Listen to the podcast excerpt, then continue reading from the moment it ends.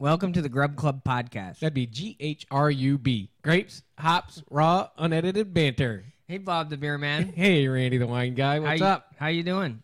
I'm just doing peachy. Great. What are we doing today? We are doing white Zinfandel in our air traffic controller. No, our oh. our audio Our tech- control technical specialist or whatever. Brendan had made this. Brendan, the our board producer, guy. our producer. He produced this wine as well from a kit. Item number six seven one four. No, That's no. not true. That's Sorry, not- flashback. Available in your local grocer's freezer. But you can find it. Uh, actually, you're you're almost close. It's eight one three five. You can find it on the fermentationtrap.com homepage. So, oh, and it looks like our dog is drinking it up. Nice. that, that sounds like you when you get drunk. Uh, once in a while, once in a while. That doesn't happen much anymore. I didn't say it doesn't happen. It doesn't happen much. so, what's the history of White Zin? History of White Zin. History of White Zin. Okay, well, right. That's the first thing on the history page here is that it's uh, abbreviated to White Zin most of the time, and it's an off-dry to sweet, pink-colored blush wine. White Zin is made from the Zinfandel wine grape, which would otherwise produce a bold and spicy red wine. As such, it is not a grape variety, but a method of processing Zinfandel grapes. As of February 2006, white Zinfandel accounted for 10% of all wine sold by volume, making it the third most popular varietal in the United States. And you know why that is? I have no idea. That's because most Americans don't really know anything good about wine and they drink that crap out of the box. You know, I just read an article in the newspaper about this. You read? Mostly, I just listen to podcasts, but Right. sometimes I read. So what they were saying was that Americans are the uh, largest consumers of wine in the world, outpacing France this year. So do we know nothing about wine? Well, I would I would ask the question of how many uh, how much of that is out of the boxes, frankly.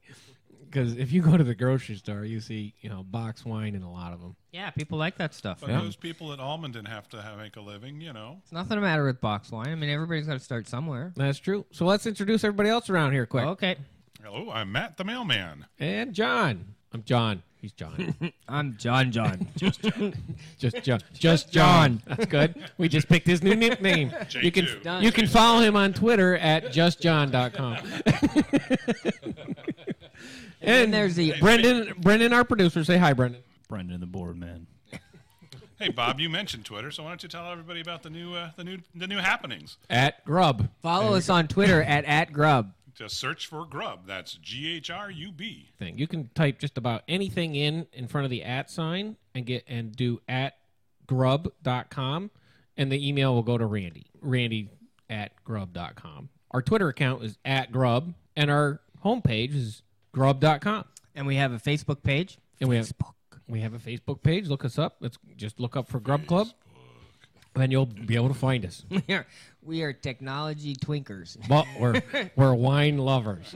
Wine lovers, technology twinkers. So I got a little more history going on here. It's uh, historically an in- inexpe- inexpensive jug wine. Uh, they call it a quaffing wine. A quaffing wine. Quaffing wine. That Just is off swe- your hair. I that thought things sweet. were quaffable. they can be. that is sweet, soft, and often low in alcohol. Don't like this one already. Making it a popular choice with those who would not otherwise drink wine. Hmm, Americans, what were we talking about? It occupies a similar market position to that of the Mateus Rose in Europe. That must be a crappy wine too. Is it Mateus or is that Matus? I think it's Matus. Brendan did make it. it. could be Matus. yeah, Matus. see how much I read? Uh, the sugar content can make white Zinfandel taste almost like fruit punch, although some examples have crisp acids and are balanced in their own way. White Zinfandel is typically manufactured for immediate consumption rather than for long aging. It'll be a good wine for you then. Wow, that's only because I just drink a lot. So why is it blushy? Why is it? I mean, what do they do differently to make it blush versus uh, full scale Zin? Well, that was a great question, Randy, about Thank- how it becomes a blush wine. Right. And most blushes or rosés are usually the second running of the grapes, the second pressing of the grapes.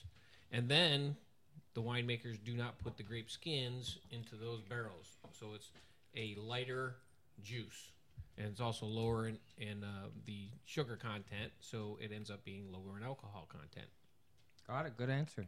Absolutely. You can get that same answer from Wikipedia.com. No, it's actually not on Wikipedia.com. It's not? No, I just remember that from the class we took from PVCC, the Piedmont Valley Community College. Yeah. Viticultural course. I remember that class I- I well. think- about it's three, Virginia. about three years ago.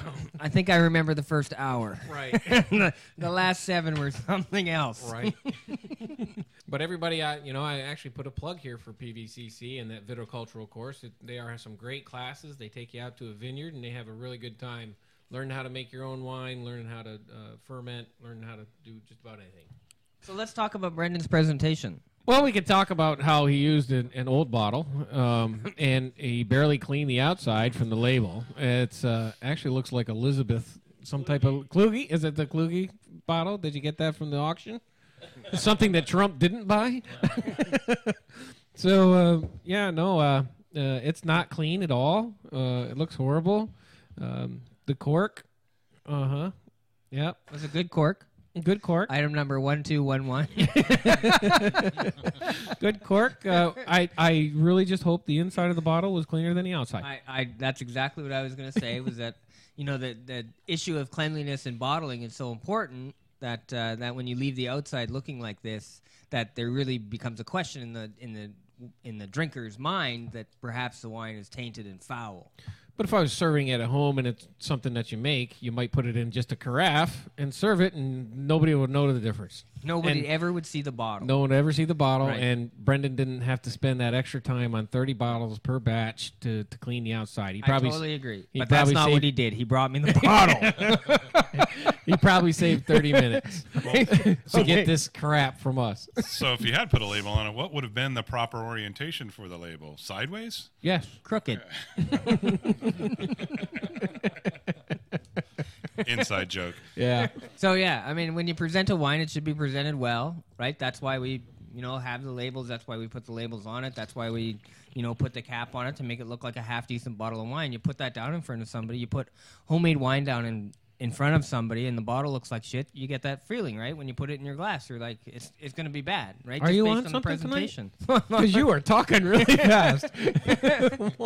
But I understood everything you said, and I just hope our listeners listeners could follow. Want me to say it again? Not I thought I said it fast enough. so the how's first the legs? Let's start with Legs, the let's now. start- Now, what's our what's our? We look at presentation, but then we look at legs, nose, and taste. All right. So uh, how's the legs? All right, let's give it a whirl. It actually got pretty good color for a rosé. It looks rosé. Looks a little gassy. There's no uh, sediment in it. I mean, it's pretty clear. No, it is clear. Yeah. Yeah, it is clear. Looks like it was And- bottled well. And as a low alcohol, low sugar content type of wine that a Zinfandel is, it doesn't stay on the glass that long. No, and that's exactly what should happen, right? Yep, There's not. exactly. Um, can't really complain about the color. It is clear. Yep. So how about the nose? Give it a swirl. Sorry, I'm busting on your bottle, and you're sitting right here. I would, I would, I would clearly do this to anybody. so I, I like the smell, so I get a sweet smell. Uh, definitely, I get strawberries, I get oranges, I kind of get that fruity mixture. So it smells good. I mean, it smells sweet. It smells like it should. aromatic. You know, it smells. Uh, it smells good. No, I really enjoy it. It's uh, got that kind of citrusy smell. I like that. Um, think it's good on the nose. Think it's pleasant. You know, but I'm a sweet wine guy, so you know that's what I'm looking for. Yeah, no, not bad at all. Not bad at all. I can still smell a little grapefruit in it, but Not nearly as like much I- as that like I've outlined- trash trash last week. Yeah, that Viognier last week. Yeah, Mm, toasted head. Don't buy that. But this is not overpowering or anything. It smells smells really good. All right, so you're gonna lick. or No, and you taste? can you can, you can lick the tar. So uh, you can definitely tell the acids are uh, are much more integrated into the wine. You know that Viognier last week. You know the acids were all over the place. This is much more integrated. It feels like it's all together. You would expect it to be um, a, a decent taste. I would expect it not to be as smooth still, though, Really, mm-hmm. because of the acid. A little bit of acid in it. Let's give but it a I'm gonna try it. Let's give it a taste.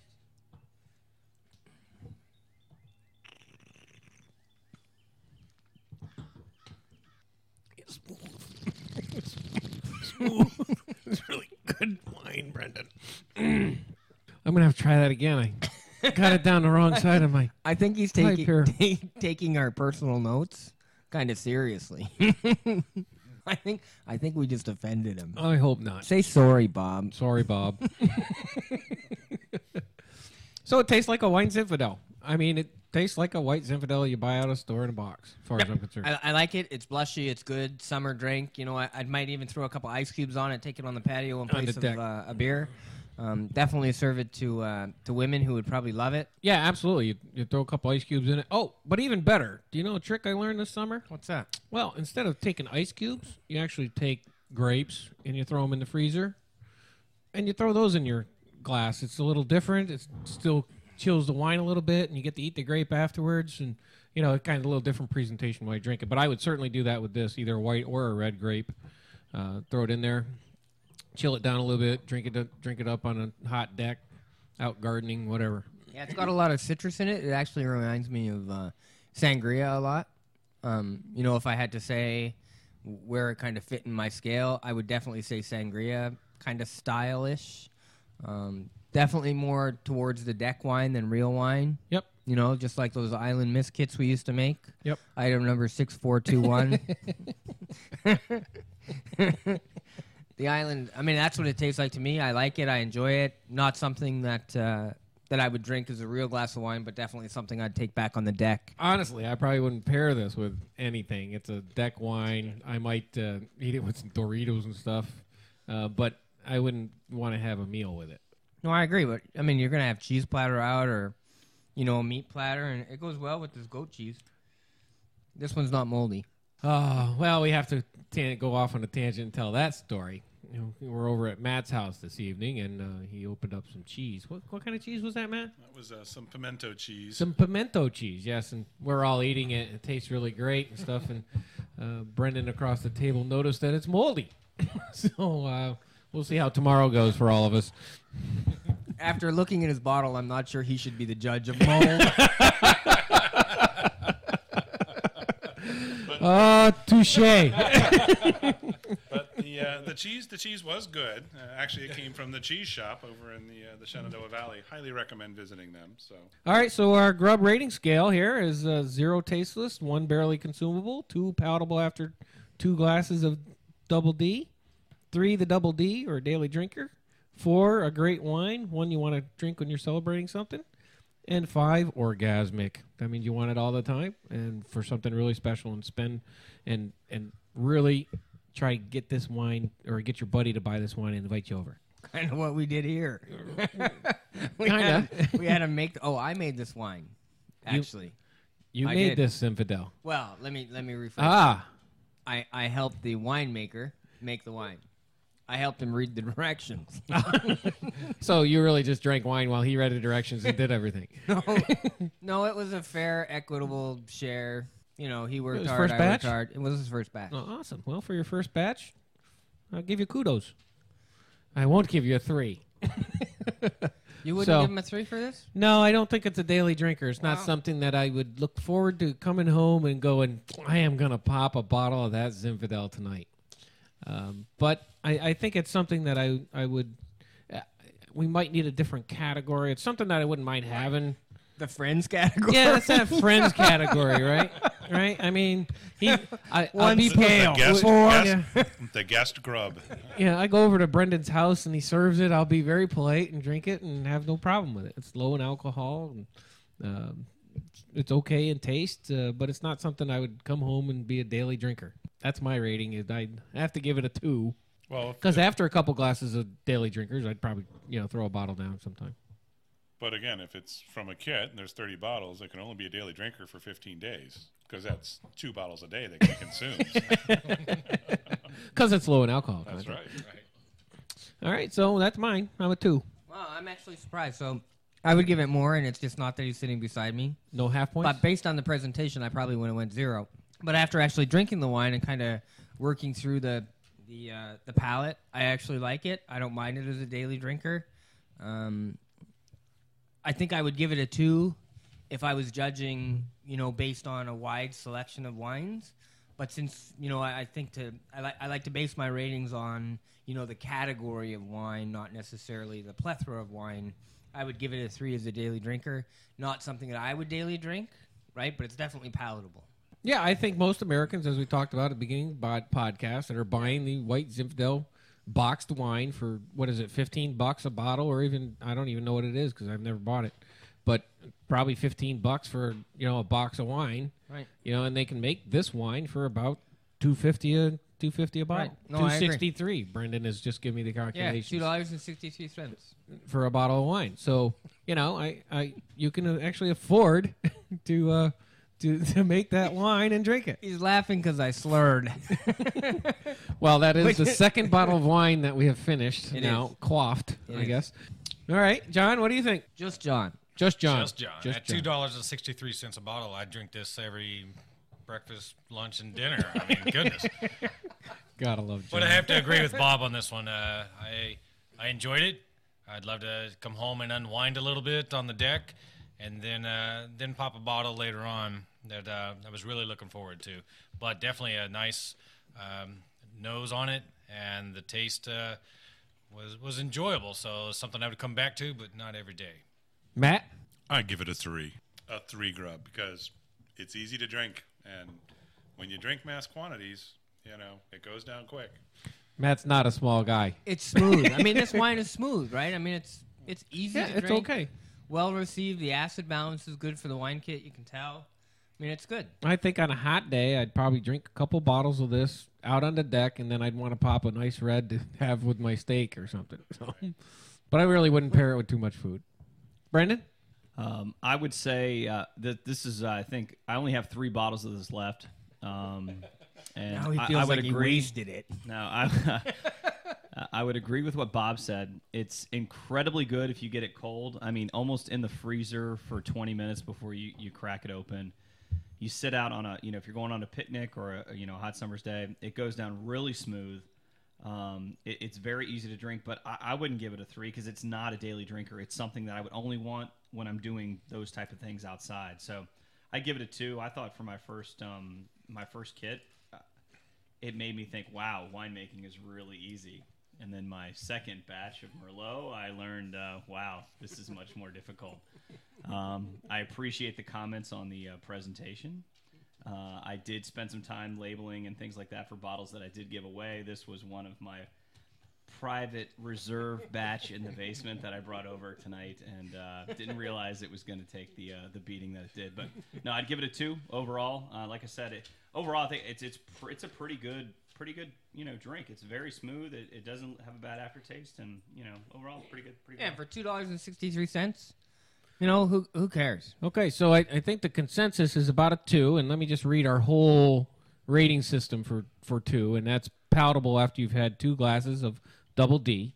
And it says this wine you may purchase if you are short of cash, but more likely this was given to you by a friend. so I think we're hitting it right on the head with two, frankly. You've got mail, baby, yeah. Okay, well, this week's mail is uh, actually from uh, Marvin in Malvern, and he wants to know in the last podcast, Randy said that Virginia's terroir was different than California's. And he says, What is terroir? Well, it's a French word that means land. Do you know how to spell it? No. It's T E R R O I R. Nice. That's great. You know what? It actually, uh, like I said, it comes from the uh, French word means land in French. Originally, a French term uh, in wine, coffee, and tea used to denote the special characteristics that the geography, geology, and climate of a certain place bestows upon the varieties. So really, it's all about the soil. And I'm going to go back to that and say it again that the soil and the land is what makes the terroir special or not special and actually makes a grape or doesn't make a grape in certain regions. And you can find this in places like um, in Italy. You know, I'm an Italian drinker. You know, trying to grow Sangiovese in Virginia doesn't produce the same type of Sangiovese that's grown in Italy, and you can tell the difference. Viognier is the same way. I mean, we could tell that you know Virginia Viognier and California Viognier was entirely different, all from the soil composition. Whether it's you know lime, whether it's the acid, you know whether it's the sunshine, you know it, it's just that soil that the varietal is grown in that makes the terroir that great. Sorry, I have that wine. No, that's great. And The, the final paragraph or the final sentence of that uh, the the actual definition is that terroir at its core is the assumption that the land from which the grapes are grown imparts a unique quality to that specific region or grape. Right. I, I so didn't I, say it. I know you tried to say that. I just wanted to kind of clarify it for the reader, for the Yeah, for I the wanted to provide some content, not just kind of four words. Well, Randy, it's uh, time to close this one up, and uh, just let's let our podcast members know where we they where they can find us again. They can find us on uh, on Facebook at uh, at Grub Club. Uh, they can find us on Twitter at Grub, or they can email us at uh, at Randy at Grub.com, or basically anything at Grub.com, and it will uh, it will get here. Hey, you know we always give away something for free, and last week we gave away a picture of. Of you and I, you know, Bob, for the 532 person that follows us on Twitter, I think we should probably give away something today too. What might that be? An empty bottle, Bob. An empty bottle again. This is prestigious, Bob. This is the bottle We that are- we discussed and ripped to shreds. we are, we are going to give away the bottle of wine that we drank from Brendan the Boardman. Awesome. The first one to write us on Facebook says, "I want the bottle." That's who it's coming to. Done. Get us your name and address, and we will send it to you. We will send you the bottle and an autograph picture. of, of Brendan the Boardman. So what are we doing next week? Next month? hey, uh, I, don't- I don't know. I got Uh, something really special for you, Randy. Something really special for you. I'm going to actually test your knowledge in wine. I'm going to put together a Cab Sav, a Merlot, and a Syrah in separate glasses. Let you taste them, clean your palate, taste, clean your palate, and you can take as much time as you want in order to label them one, two, and three with the proper name on them: Cab Sav, Merlot, and uh, Syrah. Done. So Easy. I think it's going to be a really good test of Syrah or of your- Shiraz? Shiraz. Sorry. No, it's not all that I need to know. I mean, Right. You're testing my capabilities here. So we're gonna we're gonna test you, and then I got a special surprise with with uh, the wine that you're actually tasting. Nice. Perfect. I really like it. Sounds like it's uh, going to be a great show. See y'all soon. See y'all soon. G H R U B. Dot com.